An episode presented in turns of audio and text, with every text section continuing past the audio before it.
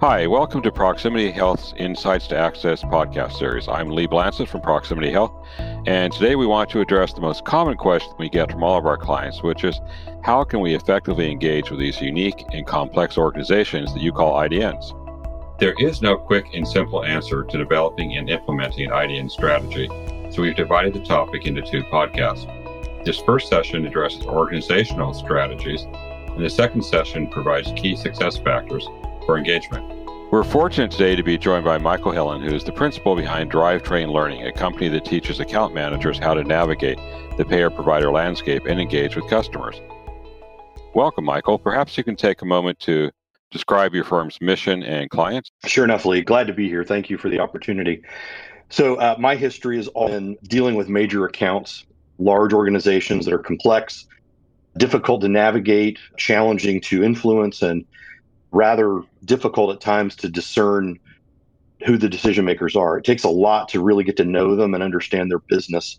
So, growing up in the pharma and biotech space, I had a chance to cut my teeth on some large payers and retailers and, and IDNs and large provider groups across a multitude of, of disease states. I started Drivetrain just over five years ago and uh, have had a barrel of fun helping people learn about major account management and some of those complexities we look at things through a, a unique set of lenses from a competency standpoint, uh, where we don't just focus on selling a brand, but we really seek to help people understand the business model of the organizations they're engaging so that they can be better and more effective when it comes to uh, engaging those accounts and those stakeholders on needs that they're having. That helps people really understand the business model. And that's what really gets them inside the inner workings of the accounts to be more of value to those account stakeholders. I want to talk a little bit about IDNs and the way they're organized and how to approach them today. So, you know, proximity, we use the meme of an octopus to describe IDNs. And the idea behind this is it provides a sense of sort of, you know, the fact that you've got to be able to engage with mm-hmm. multiple parts of the organization. And at the same time, as you're engaging with these, you need to keep in mind that the customer groups or the various tentacles in the octopus, as it were, within a network of hospitals, medical groups, and other provider types can be very, very heterogeneous. They can be pursuing different goals, they can be pursuing different objectives. So, this requires engaging with both some of the traditional customers that all of us are accustomed to, which include doctors and pharmacists, but it also frequently means getting to know people in other organizations, including finance, operations, and even IT. We see a lot of silos here, we see a lot of lack of communications. In many cases, we know that some of the important organizations, including perhaps specialty pharmacy wings or finance, may be located in buildings five, ten miles away from the main campus, and there may be almost no spontaneous interaction between these individuals. So we see this as being a situation we need to have an approach that can address multiple different stakeholders within an organization and accommodate their different needs and their different preferences for our communications. Lee, you bring up an interesting point when you talked about the varying departments that are not typically called upon. And that's one of the the primary tenets of our teaching, and that is to get outside of the the brand focused or the molecule focused conversations and think about what's going on in that organization, what they're up to. And not only from the treating of disease, which is obviously the primary reason you're even engaging with them in the first place, but what are what else is that organization trying to get done? What what initiatives are they undertaking that may or may not have a linkage to your molecule, but may in fact provide you with topics to have for conversation so you understand better what they really are trying to accomplish. You may just uncover something that you could, in fact, support. And by getting away from the clinician, getting into the departments you mentioned, like finance, is one that I think has a tremendous amount of influence in an organization, but so few people in the roles we're talking about ever really consider going there. And I think mostly because they're afraid of what they may get asked about and not have a good answer for, or they may not know what to talk about with them. And I think all those things are founded upon this idea that all I can talk about is my product or my brand. And so that limits what they can actually learn and understand. And our approach to this and the way you were describing these varying departments and teams and the silos is look, your organization's the same way, it functions the same way as these folks do. You, you, there are things going on in your major pharma, major biotech organization that you know nothing about, yet it's it's a tremendous project that's driven at some senior level. You're just not a part of it. Well, the same thing goes for these IDNs. They may sit in silos, and I have countless examples from when I was growing up, calling on even just small Midwest located payer organizations where I would be the one in the know and would introduce others in these payer groups to one another who were working on similar projects. That to me is the underpinning of a good account manager is to be able to navigate all sorts of teams and departments across an organization and assemble an aligned viewpoint. So we, we encourage people to be really curious about these organizations, to learn about them, what they're up to, and then to develop an informed point of view about the account where you can take that information to virtually anyone without even mentioning your product and without even having to have a really challenging conversation with them where you can just be an intake it can be an intake session. You're asking good questions that are informed based on what you learned in that organization. But i think the key you mentioned is the complexity and the fact that the spontaneity available is very much different than what you might see in going to a writer's office where you could see a doc and a nurse and a, and a reimbursement manager and an office manager all in one one fell swoop. This type of role that you're describing in managing these accounts takes planning. So, thinking about this at a strategic level, we always like to encourage our client organizations to really organize around the customer IDN, so that you know you mentioned, for instance, being able to make sure the account manager can work across different entities. But when you're not just an account manager, you also have other folks from the, your company who are calling on that organization and trying to work with them. That really requires, in our view, a lot of coordination if you want to actually achieve the optimal results possible. So this means that you know you've got to have all of your different skill sets organized so that at the very least you're all informed about what the other is doing. You make sure you don't have any inconsistencies in your messaging pull through campaigns or some kind of a partnership arrangement are clearly communicated across not just your team, but also the customer team so that you can have a consistent effort across the organization. We've also heard a couple of things from the pharmacists and the doctors over the years that are worth mentioning. I understand there are different viewpoints. I'd like to hear your thoughts on this. We hear from some of our providers, actually, most of our providers, that in fact, they prefer to see a limited number of individuals from a manufacturer. So they understand that there are different brand teams. If you have a large portfolio, you may have lots of sales reps and account managers rotating through an organization. At the end of the day, though, they like to know who's on point. If they have a question, they want to know who to reach out. They like to know who's on point, who are the one or two people they should reach out to. How do you see our clients need to organize in this way? That is one of the uh, most frequent topics that we run into with our clients these days, Lee. We're we're getting asked to support either reorganization efforts through training, new commercial model development and launch, or an advancement of skill from the old branded mindset that features advantage benefit selling to more of an account base or a consult type mindset. But the point of it all is you, you mentioned two things within this that are important. One is how do you structure around it? And to me, having a sort of structure where there's a single point person who owns the relationship at every level. They then deploy or call in subject matter experts based on the needs of that organization as they uncover them. And so rather than scattershot reps across all the clinics and all the pharmacists and all the different people that may be filling or writing or prescribing drugs, you find out what exactly is the organization trying to get done at a higher level and then deploy teams where those needs are most urgent. To me the better way to go is to have a single point person at a relatively senior level. So we're talking about people that have had some significant experience that understand the business side of healthcare much more so than just the promotion or the marketing side. It's all about the business side. There's a tremendous amount of finance that needs to come in understand the overall marketplace all the policies that are in play I mean, as you know, that seems to be changing daily.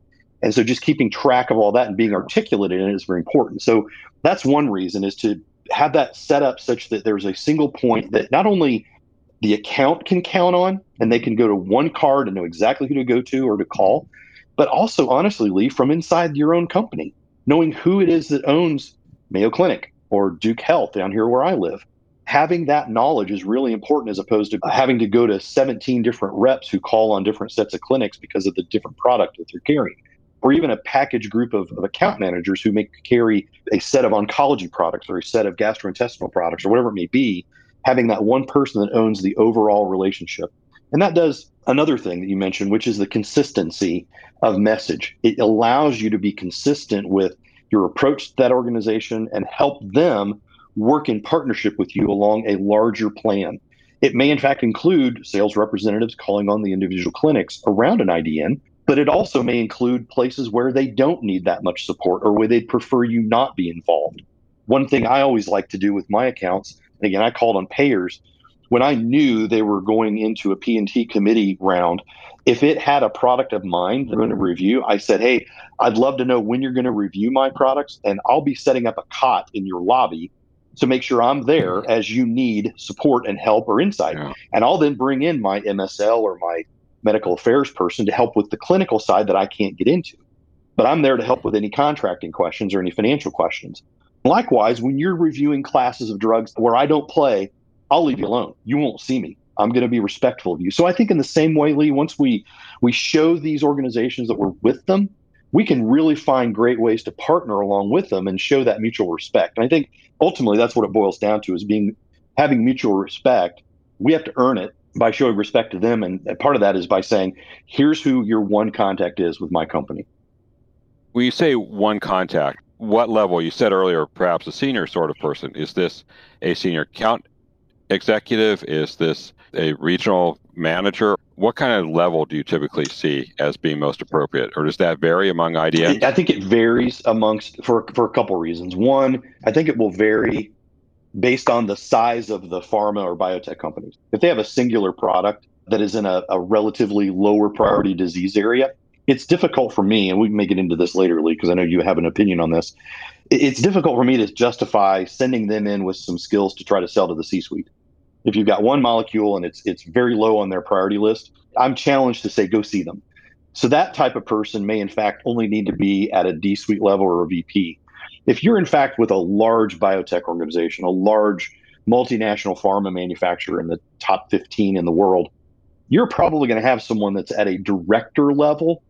Some companies may refer to them as VPs, others directors. That second level of leadership experience is what I find to be the one that has the most capabilities at that level. It's not as if you have to bring in your CFO to call on Mayo or Duke. It's not that, but it is someone who can speak fluently, clearly beyond just a molecule and a brand. It's not about promoting the features, advantages, the benefits, as we talked earlier. It's truly about understanding the business of healthcare and how those two organizations can work together on mutually beneficial initiatives. So I think of things like Triple Aim and any of the components of the Triple Aim those make sense to be able to have very open and clear dialogues with any IDN organization. But to have that, you have to have that experience and the knowledge in that yourself as a leader in your company. And that doesn't come with just a, a couple of training modules. It, it, takes a lot of experience to truly understand it and to see where your company is going to help support that beyond the brands. So to me, it, it's going to vary by title and it's going to vary by the, the girth of the portfolio so the bigger the portfolio in the organization they bring to the IDN to discuss, the more disease areas they hit, which means a bigger budget hit and a broader swath of patients that they're seeking to impact. That to me justifies a higher level account manager, and I'll use that in air quotes here, that's going to engage that organization. To me, that's a director level role that should be taken very seriously and filling. Because not only do they need to manage, if they do it right, the promotional side, they also have to have a pretty heavy influence on the medical side or the clinical side within their own company. They're not going to do a dual role, but they're going to be able to need to speak to it and identify initiatives that that side of the business should get involved with at that high level. How would you recommend organizing around some of the very large multi-regional IDNs are out there? You mentioned earlier Mayo, for instance, pretty tightly integrated across all their different locations, but you're still dealing with Mayo up in the Minnesota, Wisconsin area where they're a very spread out, very IDN-ish kind of organization. And then they're more compact and more focused in uh, Florida and Arizona, for instance. But you're still dealing with very different organizations in each of those places, even though they're all Mayo. Yeah, it's, it's a great question, and, and I think it's it's going to vary from company to company. My experience says, and, and I have a, a real world experience from when I was growing up not in an IDN necessarily, but in a payer that had a centralized function in one city and then had multiple regional sites around the country that were very unique to each geography. Some of them were heavier in a lower income, particular demographic. Others were not, more employer driven. And so each of them managed their business much differently. And so each of us that were regionally aligned had a dotted line to the national account director who called on the corporate level. I had my boss that was local to me, but when I was working with that national account director on that national plan for a local initiative where I called on the local payers, that that national payer was a big influencer. So I would have to work with the sales reps on those pull through programs. So to me, it's a localized effort, but there's a centralized ownership at the national level. So for Mayo, as an example, to me, there would be someone located in in Minnesota where that corporate is located, and they would have a team there that surrounds that organization and is calling on the clinics, and then be dotted lines to each of the geographically dispersed locations of Mayo that would function as independent when it came to calling on those organizations, but they would basically pull through the initiatives and the strategies that were set by the national team that was organized in the national locations. To me, it's having that national responsibility with that one person who then has a team around them for the local opportunities that are mm-hmm. there and then geographic point person that's dotted line to that leader. And how do they communicate? You got one person or a team, I should say, really working with Mayo and all its hospitals, clinics, and everything else up in Minnesota and Wisconsin. And then you've got some folks down in the, the Phoenix mm-hmm. area and you've got some folks over in North Florida. How frequently do you communicate? How do you communicate? Do you make sure you're all using the same collateral, for instance, or same messages? So I think that's where the the marketing teams will come into play to ensure that whatever you're using from the company is consistent. To me, it's more dependent upon the needs of that particular locale. And so ideally, you're going to have a conversation at the corporate level and identify together what you all trying to get done this year based on our analysis of you as Mayo Clinic. Here's what we think you're trying to accomplish, and here's how we believe that that trickles down to your regional locations. So, based on what's going on here in Minnesota and what you're trying to accomplish corporately, we think those also apply in Arizona and in North Florida. Now, are there specific local initiatives that they would want to understand, or as we've worked with those teams, here's what we're hearing they're working on that may be a little bit different. So to me, there's a degree of autonomy that should come by having engagement and the ability to converse with the leadership in each of those regional sites, but it also depends on how the company or the account, I should say, is organized. If they have centralized decision making and they just push everything down and there is no autonomy locally, then to me, whoever's leading that national team is the one that would carry those messages forward. If there's autonomy at the local sites by the account, by the IDN, then there should be some ability to communicate with the local team uh, and then push that forward. So it, it depends how the IDN wants to function. I, that's a question I would want to know pretty early on if I'm taking on a, a Mayo or an organization like that. How do you want us to work with you? Do you have this ability to be autonomous or not? Do they all need to have the centralized account management, or some of them so loosely organized that you just continue to pursue what we like to call the ground war, which is basically account management and promotion occurring at the local level and little or no effort being expended upon the national or the regional? That's another really good question to ask about perspective. I think to me, I would still adhere to that centralized approach before I get complete clearance on there's virtually no synergies from centralized to regional. So to me, if the account says, look, we have no bearing on what they do, they can set their own formulary, they can make their own prioritization, we don't give them any goals. That to me really doesn't function as a, an integrated organization at all. And to me, that's whatever the locality of that team is in terms of the, the pharma or biotech, they own that and they should run it as such as part of their priorities and, and responsibilities. But if there's any semblance of co-ownership or partnership or working together, coordination, I guess is a better word, from a centralized spot out to those regional locations, to me, it, it would make more sense to have a centralized leader on the pharma and biotech side that covers all of that and then pushes that out, or at least seeks to collaborate with their regional team members.